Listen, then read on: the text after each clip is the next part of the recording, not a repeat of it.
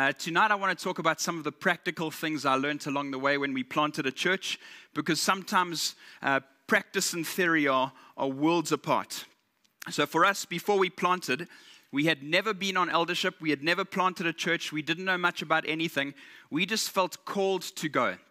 So, what we did was we found people of peace that was people that were willing to open their homes, that shared our vision with us. And we started a meeting. We had our, our um, the blessing from our leaders, and off we went. Off we went. And people would say, "Oh no, that's great! You know, wonderful for you that you get to, you know, you can create your own team and you can create your own culture." And at the time, I was thinking, I have absolutely no idea what that means. I don't know what that, that's meant to look like. Um, I was absolutely clueless. The only thing we were convinced about was that God had called us and that we would obey. Ignorance is bliss. And I wonder how many people are, that feel stirred in their heart to plant a church. You feel called to go. And then you do church planters only to realize how little you know, and all of a sudden your courage disappears. I want to encourage you as you go, you will grow, and God will show you what steps to take, and you will grow step by step. We are scalpels in the hands of the master surgeon, and God is building his church. Our call is to be obedient.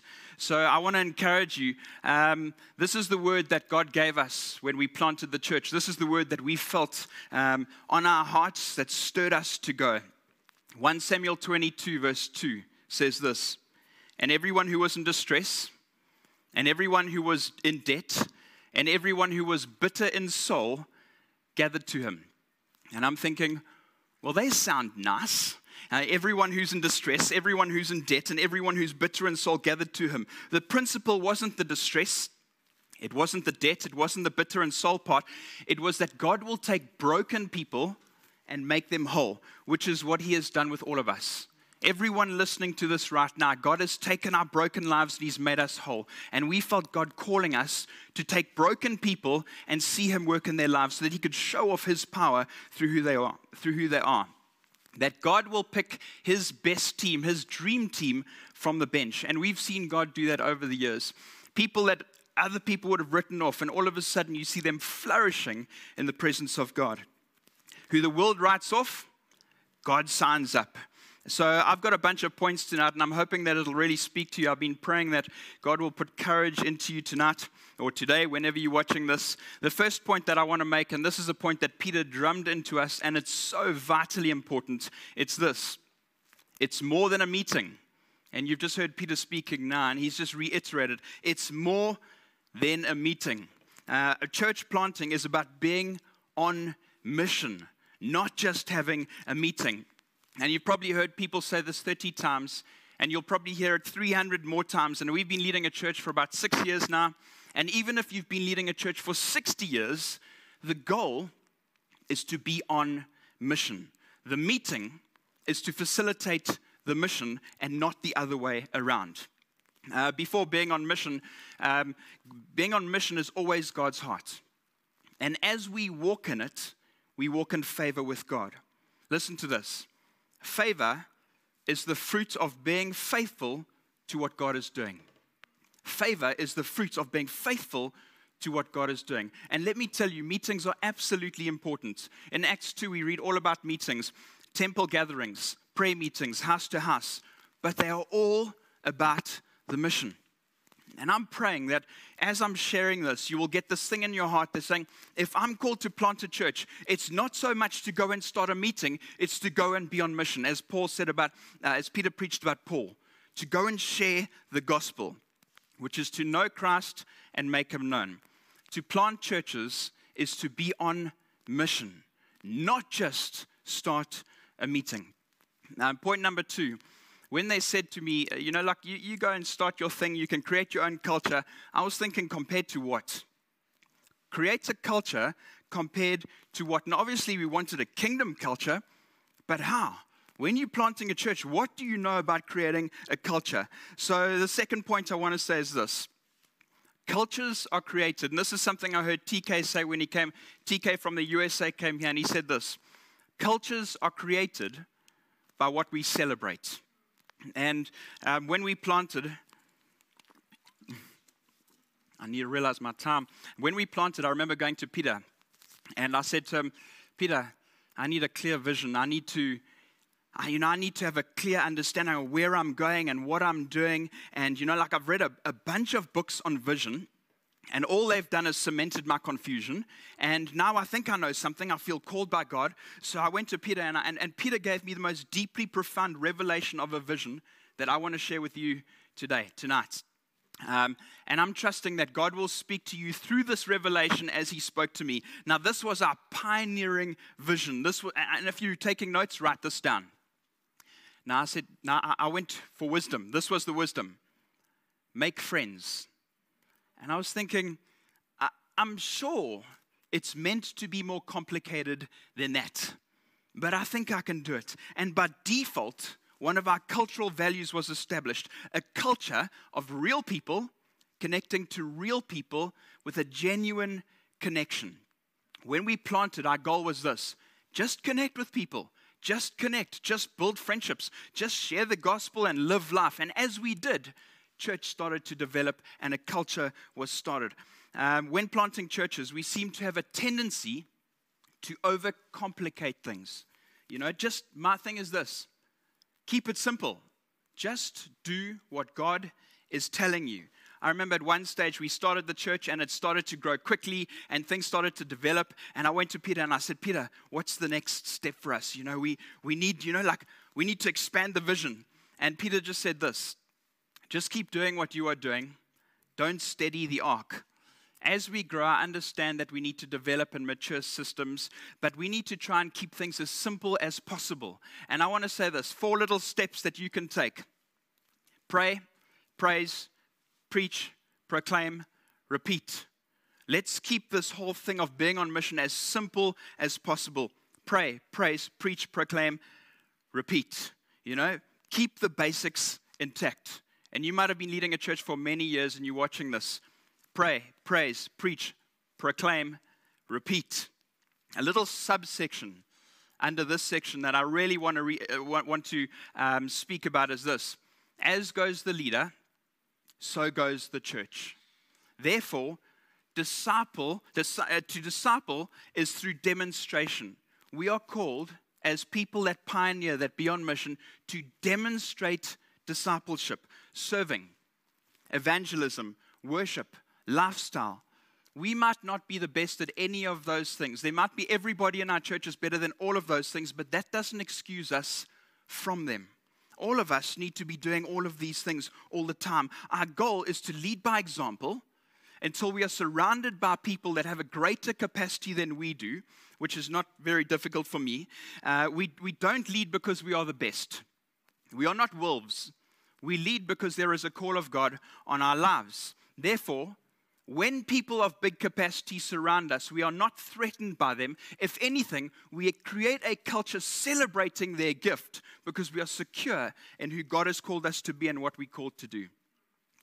I have rushed through that. I realize I'm speaking like a, like a tobacco, tobacco auctionist. I will slow it down. This next point I really want you to get.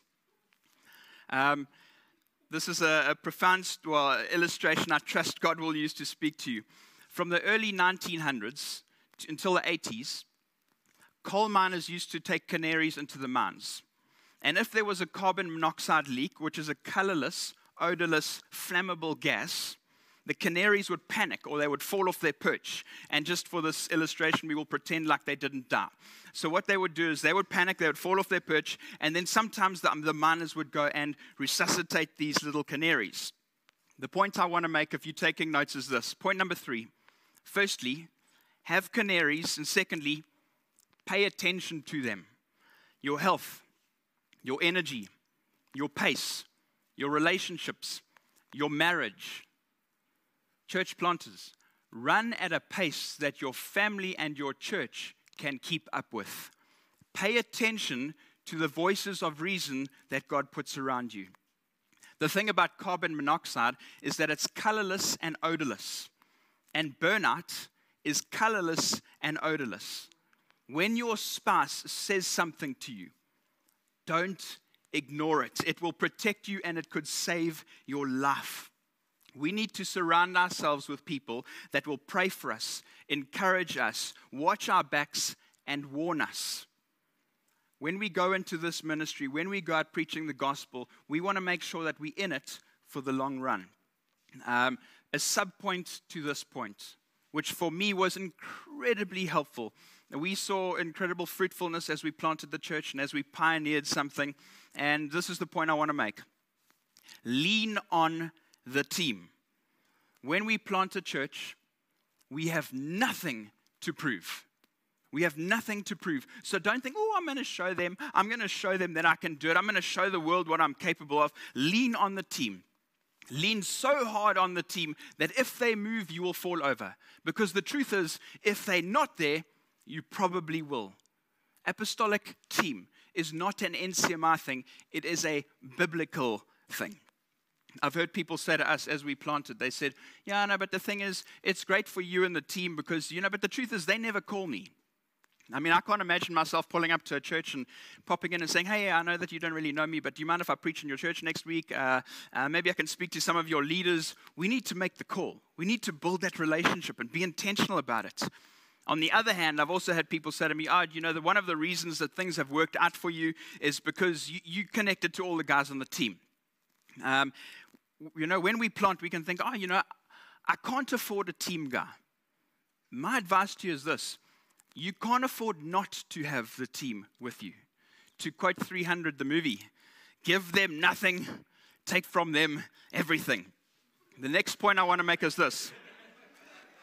Uh, uh, next point, if you're paying attention, never quote movies that people shouldn't watch.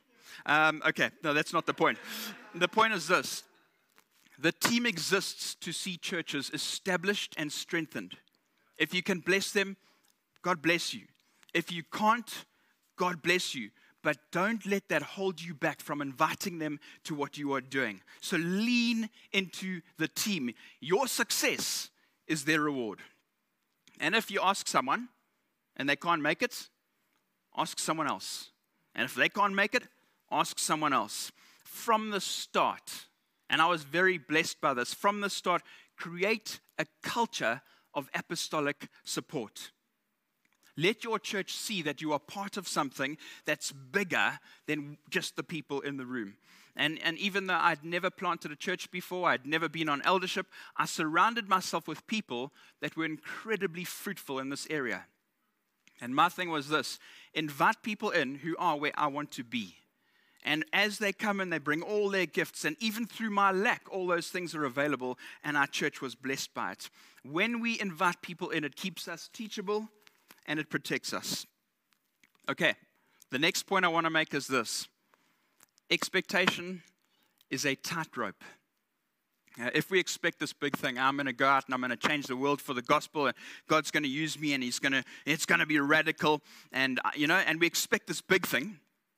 We get an auditorium of 40,000 people, and when we get there, it's just you and your kids because your wife didn't even want to go, and you and you and you think, oh man, you know, I expected a big thing, but I got a small thing, we're incredibly discouraged. You know, we think in our minds, the picture I had in my mind of what God was going to do with me is not lining up with reality. And when that happens, we can become very discouraged. The same thing can happen the other way. If we expect a small thing, and all of a sudden it starts to flourish and grow and things start to, to, to happen, we can think to ourselves, you know, oh, I'm absolutely overwhelmed. Or we can start getting a little bit proud and arrogant and going, Ooh, look at my gift. Look what I have achieved. Grant said something the other day that really just spoke to me. This is the gist. I might have the words wrong. Don't lose the individual in the crowd. For all of you listening, don't lose the individual in the crowd. A building is built one brick at a time. And so often, our expectations are around apparent success, which is normally numbers heavy. Uh, if there is anything to expect, it's that God will transform lives one life at a time. For us, God said this I will gather broken people and I will make them whole. And when they are whole, I will show the world what I can do with them. And we felt this that everybody, everybody counts. Everybody is an individual. They're important. Everybody is important. I want to give a warning, if I can. Um, and I, I, I, this might speak to some. This is a, a, warning to us as we plant churches, as we pioneer these things, as we go on mission for Jesus Christ. Those that get tempted to compare and compete through insecurity stop collaborating and become controlling. And controlling leaders are dangerous leaders. We, we need to demonstrate, not dictate.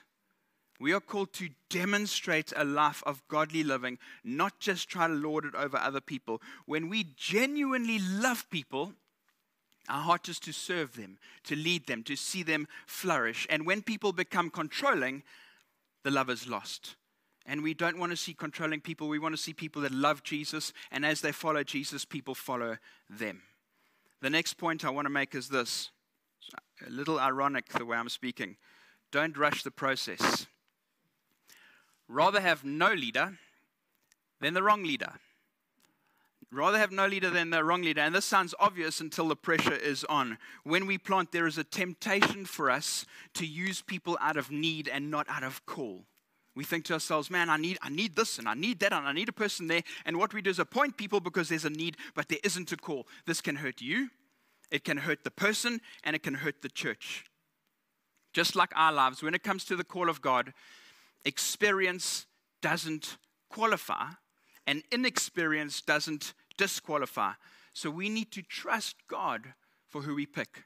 Right now, for those of you that have started something and you've got a little group and you've got a lot of needs, don't put people in place because there's a need. Put people in place because there's a call of God on your life, and you, sometimes you might need to draw it out and mine it out.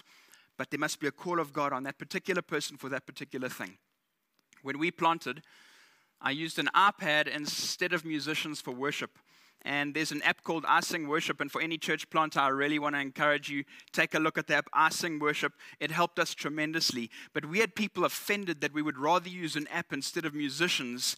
But we recognized that we didn't want to put the wrong people in those situations and then see them burn out later on or see it Im- impact us in a, a negative way.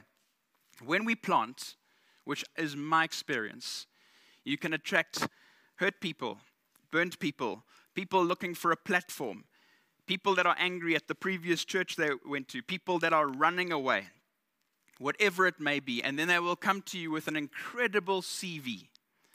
Unless there is a call and you hear God, don't just put people in places. It's easier to rock a rowboat than a ship. So when we start a thing and it's just a small thing and somebody starts to rock it, everybody feels it. When it's bigger, there's more room to deal with those things. Be careful who you appoint. The next point I want to make is this never, and this sounds so obvious, but let me tell you, it's profound. If you just get this right, you are setting yourself up for success. Never, for a second, underestimate or neglect the power of prayer not for one second underestimate the power of prayer. 1 Thessalonians 5, verse 17 says this Never stop praying. Pray like your church depends on it.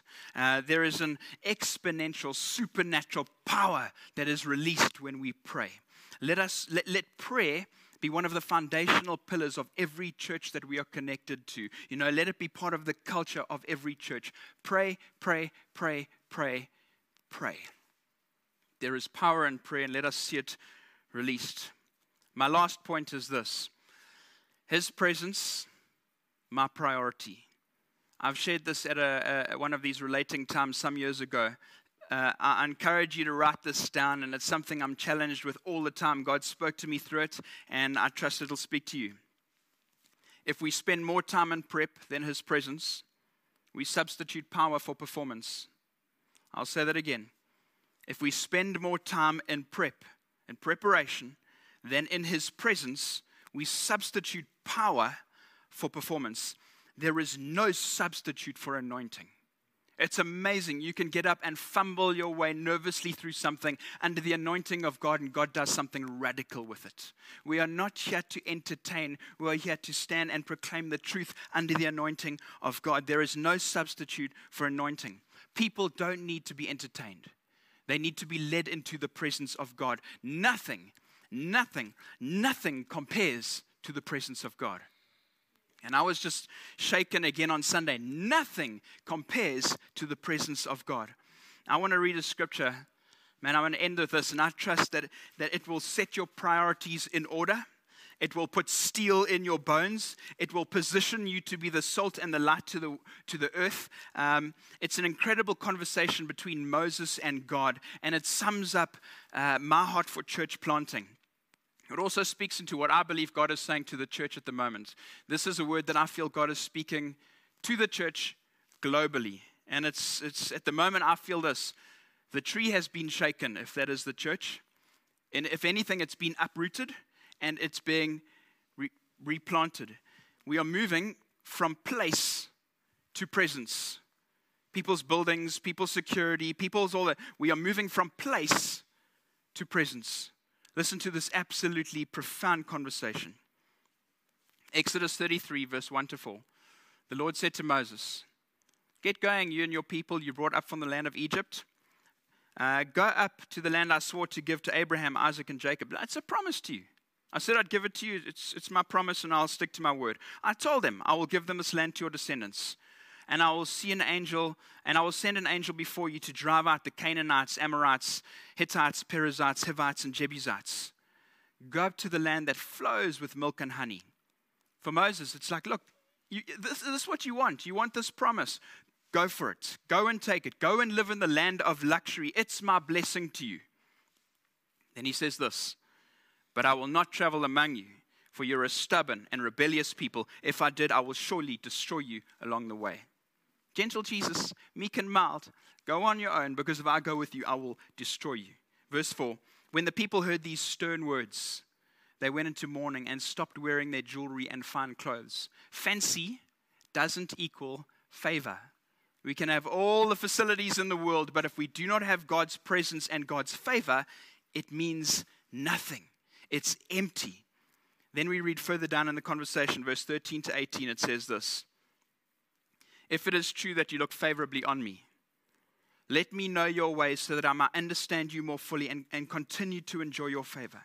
And remember that this is your nation, and that this nation is your very own people. Remember, church planters, those that have a desire to lead. This is God's people, and we do what we do for God's glory and not our own. The Lord replied, I will personally go with you, Moses, and I will give you rest. Everything will be fine for you. Then Moses said, If you don't personally go with us, don't make us leave this place. Before you go, plant a church.